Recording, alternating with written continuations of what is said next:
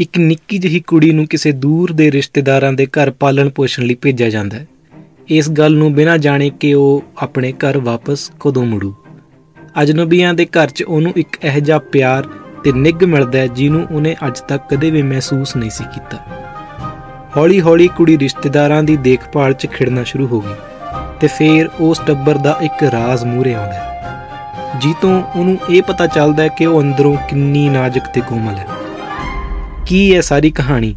ਇਹ ਸੁਣਨ ਲਈ ਦੇਖਦੇ ਰਹੋ ਇਨਸਪਾਇਰਡ ਪੰਜਾਬ ਐਤਵਾਰ ਨੂੰ ਮੇਲੇ ਤੋਂ ਬਾਅਦ ਮੇਰੇ ਪਾਪਾ ਨੇ ਗੱਡੀ ਪਿੰਡ ਨੂੰ ਤੋਰਨ ਦੀ ਥਾਂ ਦੂਜੇ ਰਾਹ ਵੱਲ ਪਾ ਲਈ, ਜਿੱਧਰ ਮੇਰੇ ਮੰਮੀ ਦੇ ਕੋਈ ਦੂਰ ਦੇ ਰਿਸ਼ਤੇਦਾਰ ਰਹਿੰਦੇ ਨੇ।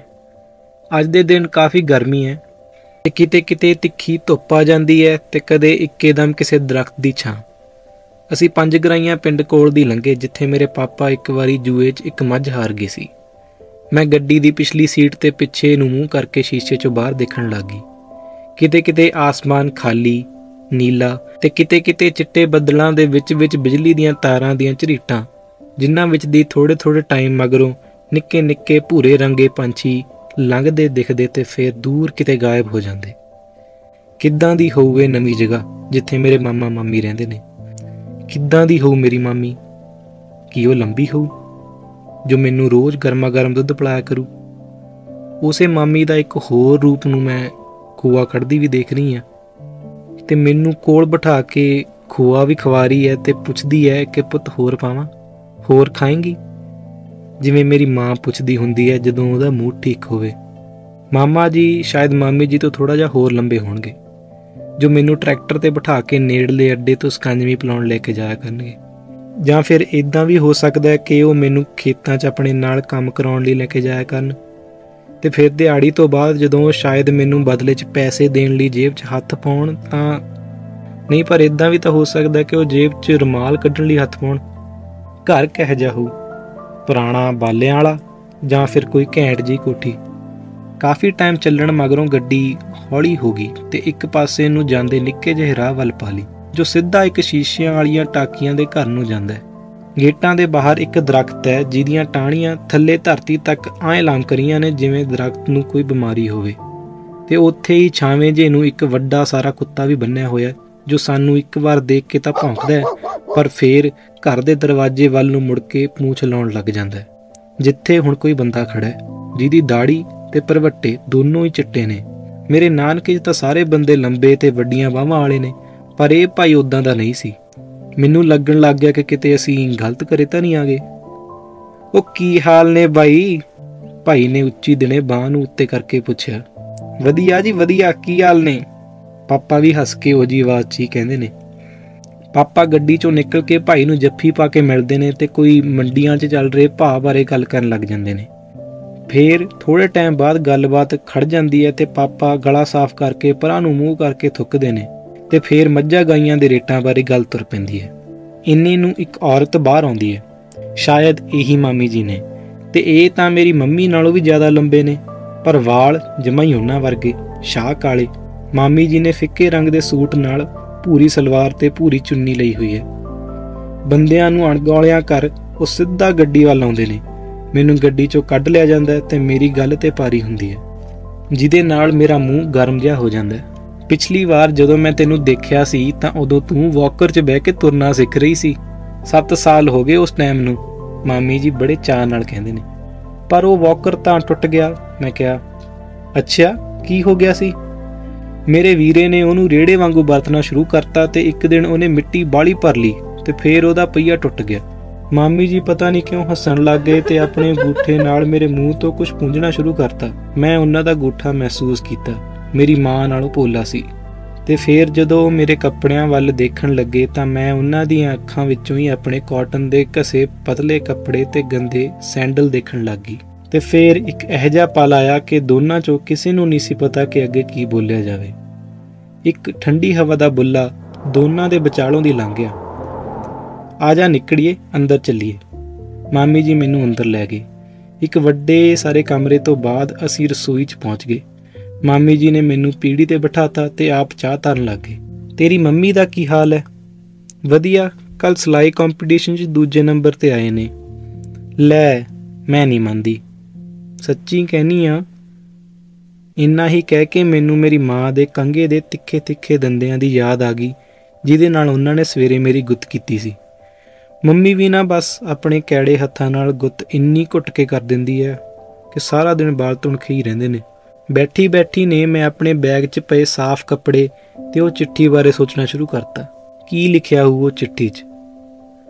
ਉਦਾਂ ਉੱਪਰੋਂ ਉੱਪਰੋਂ ਲੰਗੀ ਰਾਤ ਮੈਂ ਪਾਪਾ ਨੂੰ ਮੰਮੀ ਨਾਲ ਗੱਲਾਂ ਕਰਦੇ ਜ਼ਰੂਰ ਸੁਣਿਆ ਸੀ। ਪਾਪਾ ਕਹਿੰਦੇ ਸੀ, ਉਹ ਕਿੰਨਾ ਚਿਰ ਰੱਖਣਗੇ ਸਾਡੀ ਕੁੜੀ ਨੂੰ? ਕੀ ਕਹਾ ਉਹਨਾਂ ਨੂੰ ਜਾ ਕੇ ਕਿ ਜਿੰਨਾ ਚਿਰ ਉਹ ਚਾਹਣ ਉਹਨਾਂ ਚਿਰ ਰੱਖ ਸਕਦੇ ਨੇ? ਕਿੱਦਾਂ ਗੱਲ ਕਰੂ ਮੈਂ ਉਹਨਾਂ ਨਾਲ ਜਾ ਕੇ? ਮੰਮੀ ਕਹਿੰਦੇ, ਜਿੱਦਾਂ ਤੁਹਾਨੂੰ ਠੀਕ ਲੱਗੇ ਆਪੀ ਉਵੇਂ ਗੱਲ ਕਰ ਲਿਓ। ਉਦਾਂ ਵੀ ਤਾਂ ਹਮੇਸ਼ਾ ਤੁਸੀਂ ਆਪਣੀ ਮਰਜ਼ੀ ਨਾਲ ਹੀ ਕਰਦੇ ਹੋ ਸਾਰਾ ਕੁਝ। ਇੰਨੇ ਨੂੰ ਮਾਮੀ ਜੀ ਮੈਨੂੰ ਸ਼ੈਲਫ ਵਾਲੇ ਪਾਸੇ ਮੁੜ ਕੇ ਦੁੱਧ ਦਾ ਗਲਾਸ ਫੜਾਉਣ ਲੱਗੇ। ਮੰਮੀ ਤਾਂ ਕਾਫੀ ਬਿਜ਼ੀ ਰਹਿੰਦੀ ਹੋਣੀ ਆ ਪੁੱਤ। ਹਾਂਜੀ, ਬਸ। ਕਣਕ ਵੱਢ ਲਈ ਤੁਸੀਂ? ਨਹੀਂ, ਹਜੇ ਲੱਗਣੀ ਆ ਕੰਬਾਈਨ ਅੱਛਾ, ਹੁਣ ਤਾਂ ਬਹੁਤ ਲੇਟ ਹੋ ਗਿਆ, ਲੱਗੀ ਨਹੀਂ ਹਜੇ ਤੱਕ? ਹਾਂਜੀ, ਪਾਪਾ ਕਹਿੰਦੇ ਸੀ ਛੇਤੀ ਹੀ ਬੁਲਾਵਾਂਗੇ ਬੰਦਿਆਂ ਨੂੰ। ਇੰਨੇ ਨੂੰ ਪਾਪਾ ਤੇ ਉਹ ਚਿੱਟੇ ਪਰਵੱਟਿਆਂ ਵਾਲਾ ਭਾਈ ਵੱਡੇ ਕਮਰੇ 'ਚ ਕੁਰਸੀਆਂ ਤੇ ਆ ਕੇ ਬਹਿ ਜਾਂਦੇ ਨੇ। ਮਾਮੀ ਜੀ ਤਿੰਨ ਕੱਪਾਂ ਨੂੰ ਬਿਸਕਟਾਂ ਨਾਲ ਟਰੇ 'ਚ ਧਰ ਕੇ ਉਹਨਾਂ ਕੋਲ ਲੈ ਜਾਂਦੇ ਆ ਤੇ ਕੋਈ ਫਸਲਾਂ ਦੇ ਹਿਸਾਬ ਕਿਤਾਬ ਦੀ ਗੱਲ ਸ਼ੁਰੂ ਹੋ ਜਾਂਦੀ ਹੈ, ਜਿਹਦੀ ਸ਼ਾਇਦ ਅਜੇ ਮੈਨੂੰ ਸਮਝ ਨਹੀਂ। ਕਿਤੇ ਦੂਰੋਂ ਟੋਕੇ ਵਾਲੀ ਮਸ਼ੀਨ ਦੀ ਆਵਾਜ਼ ਆ ਰਹੀ ਹੈ। ਕਾਸ਼ ਮੈਂ ਉਹ ਮਸ਼ੀਨ ਦੇ ਕੋਲ ਹੁੰਦੀ, ਕੋਈ ਨਾ ਕੋਈ ਕੰਮ ਕਰਾਉਂਦੀ। ਐ ਬਿਨਾ ਹਿੱਲੇ ਇੱਕੇ ਥਾਂ ਤਾਂ ਬਹਿਣਾ ਔਖਾ ਹੈ। ਇੱਥੇ ਘਰ ਦੀ ਯਾਦ ਤਾਂ ਨਹੀਂ ਆਉ ਮੈਨੂੰ। ਇੱਕ ਚਿੱਤ ਕਰਦਾ ਕਿ ਪਾਪਾ ਮੈਨੂੰ ਉਰੇ ਹੀ ਛੱਡ ਜਾਣ, ਪਰ ਇੱਕ ਚਿੱਤ ਕਰਦਾ ਕਿ ਉਹ ਮੈਨੂੰ ਆਪਣੇ ਨਾਲ ਵਾਪਸ ਲੈ ਜਾਣ। ਸੱਚ, ਇਹ ਚਿੱਟੀ ਦਾੜੀ ਵਾਲਾ ਭਾਈ ਹੈ ਕੌਣ? ਮਾਮੀ ਜੀ ਵੀ ਇਹਦੇ ਨਾਲ ਦੀ ਕੁਰਸੀ ਤੇ ਬੈਠੇ ਨੇ। ਸ਼ਾਇਦ ਇਹੀ ਨੇ ਮਾਮਾ ਜੀ। ਪਰ ਇਹਨਾਂ ਦੇ ਵਾਲ ਚਿੱਟੇ ਕਿਉਂ ਨੇ?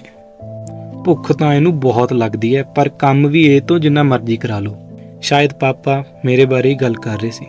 ਮਾਮਾ ਜੀ ਜੋ ਨੀਵੀਂ ਪਾਈ ਬੈਠੇ ਸੀ, ਇੱਕੇ ਦਾ ਮੂੰਹ ਉੱਪਰ ਨੂੰ ਕਰਕੇ ਕਹਿੰਦੇ ਨੇ ਨਹੀਂ ਬਾਈ ਜੀ, ਕੰਮ ਹੈ ਹੀ ਨਹੀਂ ਇੰਨਾ ਖਾਸ ਉਰੇ। ਬਸ ਸੁਰਬੀ ਨਾਲ ਮਾੜੀ ਮੋਟੀ ਘਰ ਦੀ ਸਫ਼ਾਈ ਸੁਈ ਕਰਾ ਦਿਆ ਕਰੂ। ਇੰਨਾ ਹੀ ਬਹੁਤ ਹੈ। ਸਾਨੂੰ ਤਾਂ ਬਹੁਤ ਖੁਸ਼ੀ ਆ ਜੀ ਕਿ ਅਸੀਂ ਨਿਕੜੀ ਨੂੰ ਆਪਣੇ ਕੋਲ ਰੱਖ ਰਹੇ ਹਾਂ। ਮਾਮੀ ਜੀ ਦੇ ਇਹ ਬੋਲ ਜਿਵੇਂ ਮੇਰੇ ਕੰਨਾਂ 'ਚ ਗੂੰਜ ਜਿਹੇ ਗਏ। ਚਾਹ ਦੀਆਂ ਚੁਸਕੀਆਂ ਤੋਂ ਇਲਾਵਾ ਕਾਫੀ ਟਾਈਮ ਕੋਈ ਆਵਾਜ਼ ਨਹੀਂ ਸੁਣਾਈ ਦਿੱਤੀ। 5 ਮਿੰਟਾਂ ਮਗਰੋਂ ਹੁਣ ਕਿਉਂਕਿ ਪਾਪਾ ਨੇ ਜਿੱਥੇ ਮੈਨੂੰ ਛੱਡਣਾ ਸੀ ਛੱਡਤਾ ਤੇ ਆਪਣੇ ਹਿੱਸੇ ਦੀ ਚਾਹ ਤੇ ਬਿਸਕੁਟ ਵੀ ਖਾ ਲੇ ਉਹਨਾਂ ਦੇ ਮਨ 'ਚ ਕਾਹਲ ਪੈਦਾ ਹੋਣ ਲੱਗ ਗਈ ਕਿ ਕਦੋਂ ਇੱਥੋਂ ਨਿਕਲਿਆ ਜਾਵੇ। ਹਮੇਸ਼ਾ ਪਾਪਾ ਇਦਾਂ ਹੀ ਕਰਦੇ ਨੇ। ਖਾ ਲਿਆ ਤਾਂ ਚੱਲੋ ਚੱਲੀਏ। ਮੰਮੀ ਵਾਂਗੂ ਨਹੀਂ, ਜੋ ਉਦੋਂ ਤੱਕ ਗੱਲਾਂ ਹੀ ਕਰਦੇ ਰਹਿੰਦੇ ਨੇ, ਜਦ ਤੱਕ ਰਾਤ ਨਹੀਂ ਪੈ ਜਾਂਦੀ ਤੇ ਅਗਲੇ ਦਿਨ ਦਾ ਸੂਰਜ ਨਹੀਂ ਚੜ ਜਾਂਦਾ। ਵੈਸੇ ਇਦਾਂ ਮੈਂ ਕਦੇ ਦੇਖਿਆ ਤਾਂ ਨਹੀਂ, ਪਰ ਪਾਪਾ ਮੰਮੀ ਬਾਰੇ ਇਦਾਂ ਹੀ ਕਹਿੰਦੇ ਨੇ। ਉਦਾਂ ਤਾਂ ਮੰਮੀ ਸਾਰਾ ਦਿਨ ਕੰਮ ਹੀ ਕਰਦੀ ਰਹਿੰਦੀ ਹੈ। ਕਦੇ ਰੋਟੀ ਬਣਾ ਲਈ, ਕੱਪੜੇ ਧੋ ਲਏ, ਨਿਆਣਿਆਂ ਨੂੰ ਸਕੂਲ ਲਈ ਤਿਆਰ ਕਰ ਲਿਆ ਕਦੇ ਮੱਝਾਂ ਦੀਆਂ ਧਾਰਾਂ ਚੋਲੀਆਂ, ਪਰ ਇਹ ਵਾਲਾ ਘਰ ਥੋੜਾ ਅੱਡ ਹੈ। ਇੱਥੇ ਸਾਹ ਲੈਣ ਨੂੰ ਜਗ੍ਹਾ ਵੀ ਹੈ ਤੇ ਟਾਈਮ ਵੀ। ਹੋ ਸਕਦਾ ਹੈ ਕਿ ਇਹਨਾਂ ਕੋਲ 2-4 ਪੈਸੇ ਵੀ ਵੱਧ ਹੋਣ। ਚਲੋ ਮੈਂ ਚੱਲਦਾ ਜੀ ਫਿਰ। ਪਾਪਾ ਖੜੇ ਹੋ ਕੇ ਕਹਿੰਦੇ ਨੇ, ਏਡੀ ਕੀ ਕਾਲੀ ਹੈ ਬਾਈ? ਬਹਿ ਜਾਓ ਹਲੇ ਮਾਮਾ ਜੀ ਨੇ ਕਿਹਾ। ਸ਼ਾਮ ਪੈਣ ਵਾਲੀ ਹੈ ਤੇ ਥੋੜਾ ਜਿਹਾ ਖੇਤਾਂ 'ਚ ਸਪਰੇਅ ਵੀ ਕਰਨ ਜਾਣਾ। ਕੋਈ ਨਹੀਂ ਜੀ, ਹੁਣ ਤਾਂ ਦਿਨ ਵੱਡੇ ਹੋਣ ਲੱਗੇ ਬਹਿ ਜਾਓ ਹਲੇ। ਇਦਾਂ ਕਹਿ ਕੇ ਮਾਮੀ ਜੀ ਰਸੋਈ ਚੋਂ ਡੋਲੂ ਤੇ ਕੜਛੀ ਲੈ ਕੇ ਸਟੋਰ 'ਚ ਚਲੇ ਗਏ। ਮੈਂ ਵੀ ਦੇਖਣਾ ਚਾਹੁੰਦੀ ਆ ਕਿ ਕੀ ਕਰਨ ਗਏ ਨੇ। ਜਿੰਨਾ ਚਿਰ ਮਾਮੀ ਜੀ ਬਾਹਰ ਨਹੀਂ ਆਏ ਉਹਨਾਂ ਚਿਰ ਦੋਨਾਂ ਬੰਦਿਆਂ 'ਚ ਚੁੱਪੀ ਜਿਹੀ ਛਾਈ ਰਹੀ। ਆ ਲੋ ਪੰਜੀਰੀ ਰਲਾਈ ਸੀ ਪਰਸੋਂ, ਪਰਮਿੰਦਰ ਨੂੰ ਦੇ ਦਿਓ। ਪਾਪਾ ਬਿਨਾਂ ਕਿਸੇ ਝਿਜਕ ਦੇ ਮਾਮੀ ਜੀ ਤੋਂ ਡੋਲੂ ਫੜ ਲੈਂਦੇ ਆ ਤੇ ਸਾਰੇ ਜਾਣੇ ਬਾਹਰ ਗੱਡੀ ਵੱਲ ਨੂੰ ਪਾਪਾ ਦੇ ਮਗਰ ਮਗਰ ਤੁਰ ਪੈਂਦੇ ਨੇ। ਬਾਹਰ ਪਾਪਾ ਗੱਡੀ 'ਚ ਬਹਿ ਕੇ ਡੋਲੂ ਆਪਣੇ ਨਾਲ ਹੀ ਸੀਟ ਤੇ ਰੱਖ ਲੈਂਦੇ ਨੇ। ਤੇ ਫੇਰ ਆਉਂਦੀ ਹੈ ਇੰਜਣ ਦੇ ਸਟਾਰਟ ਹੋਣ ਦੀ ਆਵਾਜ਼। ਠੀਕ ਹੈ ਜੀ ਫਿਰ, ਸਤਿ ਸ਼੍ਰੀ ਅਕਾਲ। ਉਮੀਦ ਕਰਦਾ ਕਿ ਕੁੜੀ ਤੁਹਾਨੂੰ ਕੋਈ ਤਕਲੀਫ ਨਹੀਂ ਦਊ। ਤੇ ਫੇਰ ਮੇਰੇ ਵੱਲ ਦੇਖ ਕੇ ਕਹਿੰਦੇ ਨੇ, ਦੇਖੀ ਕੁੜੀਏ, ਕਿਤੇ ਬਾਹਰ ਸੜਕ ਤੇ ਖੇਡਦੀ ਗੱਡੀ ਗੁੱਡੀ ਥੱਲੇ ਨਾ ਜੀ, ਧਿਆਨ ਰੱਖੀ ਆਪਦਾ।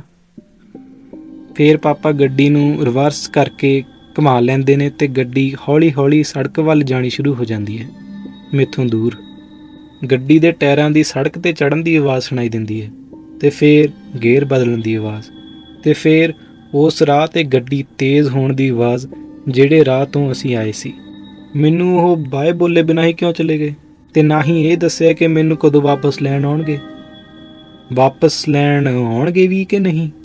ਵਿਹੜੇ 'ਚ ਲੰਘ ਰਹੀ ਓਪਰੀ ਜਿਹੀ ਹਵਾ ਹੁਣ ਹੋਰ ਵੀ ਓਪਰੀ ਤੇ ਠੰਡੀ ਜਿਹੀ ਲੱਗਣ ਲੱਗ ਗਈ। ਕੀ ਗੱਲ ਹੈ ਬੱਚੂ? ਮਾਮੀ ਜੀ ਨੇ ਪੁੱਛਿਆ। ਮੈਂ ਆਪਣੇ ਪੈਰਾਂ ਵੱਲ ਦੇਖਣ ਲੱਗੀ ਮਾਮਾ ਜੀ ਵੀ ਕੋਲ ਆ ਕੇ ਪੁੱਛਣ ਲੱਗੇ ਜੋ ਵੀ ਗੱਲ ਹੈ ਦੱਸ ਦੇ, ਅਸੀਂ ਗੁੱਸਾ ਨਹੀਂ ਕਰਦੇ। ਕੀ ਦੱਸਦੀ ਮੈਂ? ਮੈਨੂੰ ਤਾਂ ਆਪ ਨਹੀਂ ਸੀ ਪਤਾ ਕਿ ਕੀ ਗੱਲ ਹੈ।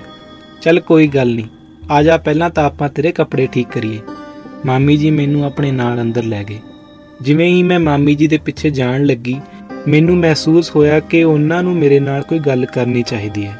ਮੈਨੂੰ ਕੁਝ ਕਹਿਣਾ ਚਾਹੀਦਾ ਜਿਹਦੇ ਨਾਲ ਮੇਰੇ ਦਿਲ ਨੂੰ ਕੋਈ ਦਿਲਾਸਾ ਜਿਹਾ ਤਾਂ ਮਿਲੇ। ਪਰ ਇਦਾਂ ਦਾ ਕੁਝ ਕਰਨ ਦੀ ਬਜਾਏ ਉਹਨਾਂ ਨੇ ਟੇਬਲ ਤੋਂ ਭਾਂਡੇ ਚੱਕੇ ਤੇ ਰਸੋਈ 'ਚ ਲਿਜਾ ਕੇ ਮਾਂਜਣੇ ਸ਼ੁਰੂ ਕਰਤੇ। ਭਾਂਡੇ ਮਾਂਜ ਕੇ ਆਪਣੇ ਹੱਥ ਪੂੰਝਣ ਲੱਗਿਆਂ ਉਹਨਾਂ ਨੇ ਮੇਰੇ ਵੱਲ ਇੱਕ ਵਾਰ ਫੇਰ ਦੇਖਿਆ ਤੇ ਕਹਿਣ ਲੱਗੇ, ਦੱਸ ਫਿਰ ਨਿਕੜੀਏ, ਕਿੰਨੇ ਕ ਦਿਨ ਹੋ ਗਏ ਤੈਨੂੰ ਨਾਤੇ ਨੂੰ, ਹੈ? ਸੋ ਇਹ ਸੀ ਕਹਾਣੀ ਦਾ ਪਹਿਲਾ ਭਾਗ। ਕੀ ਹੋਵੇਗਾ ਨਿਕੜੀ ਨਾਲ ਅੱਗੇ ਚੱਲ ਕੇ? ਕੀ ਇਹ ਨਵਾਂ ਪਰਿਵਾਰ ਨੂੰ ਰਾਸ ਆਊ? ਇਹ ਤਾਂ ਅਗਲੇ ਭਾਗ 'ਚ ਹੀ ਜਾ ਕੇ ਪਤਾ ਚੱਲੂ। ਸੋ ਸਬਸਕ੍ਰਾਈਬ ਕਰ ਲਓ ਇਨਸਪਾਇਰਡ ਪੰਜਾਬ ਨੂੰ। ਜਿਹਦੇ ਨਾਲ ਤੁਹਾਨੂੰ ਆਪਣੀ YouTube ਤੇ ਇਹ ਵੀਡੀਓ ਸੌਖੀ ਹੀ ਮਿਲ ਜੂ। ਹੁਣ ਤੁਸੀਂ ਸਾਨੂੰ Spotify ਤੇ Apple Podcast ਤੇ ਵੀ ਸੁਣ ਸਕਦੇ ਹੋ। ਲਿੰਕ ਹੇਠਾਂ ਡਿਸਕ੍ਰਿਪਸ਼ਨ 'ਚ ਲੱਭ ਜਾਣਾ ਹੈ। ਆਪਣੇ ਕਮੈਂਟ ਹੇਠਾਂ ਜ਼ਰੂਰ ਦਿਓ ਕਿ ਕਹਾਣੀ ਵਧੀਆ ਲੱਗ ਰਹੀ ਹੈ ਕਿ ਨਹੀਂ। ਅਗਲੀ ਵਾਰ ਤੱਕ ਫੇਰ ਮਿਲਦੇ ਹਾਂ। ਤਦ ਤੱਕ ਲਈ ਸਤਿ ਸ਼੍ਰੀ ਅਕਾਲ।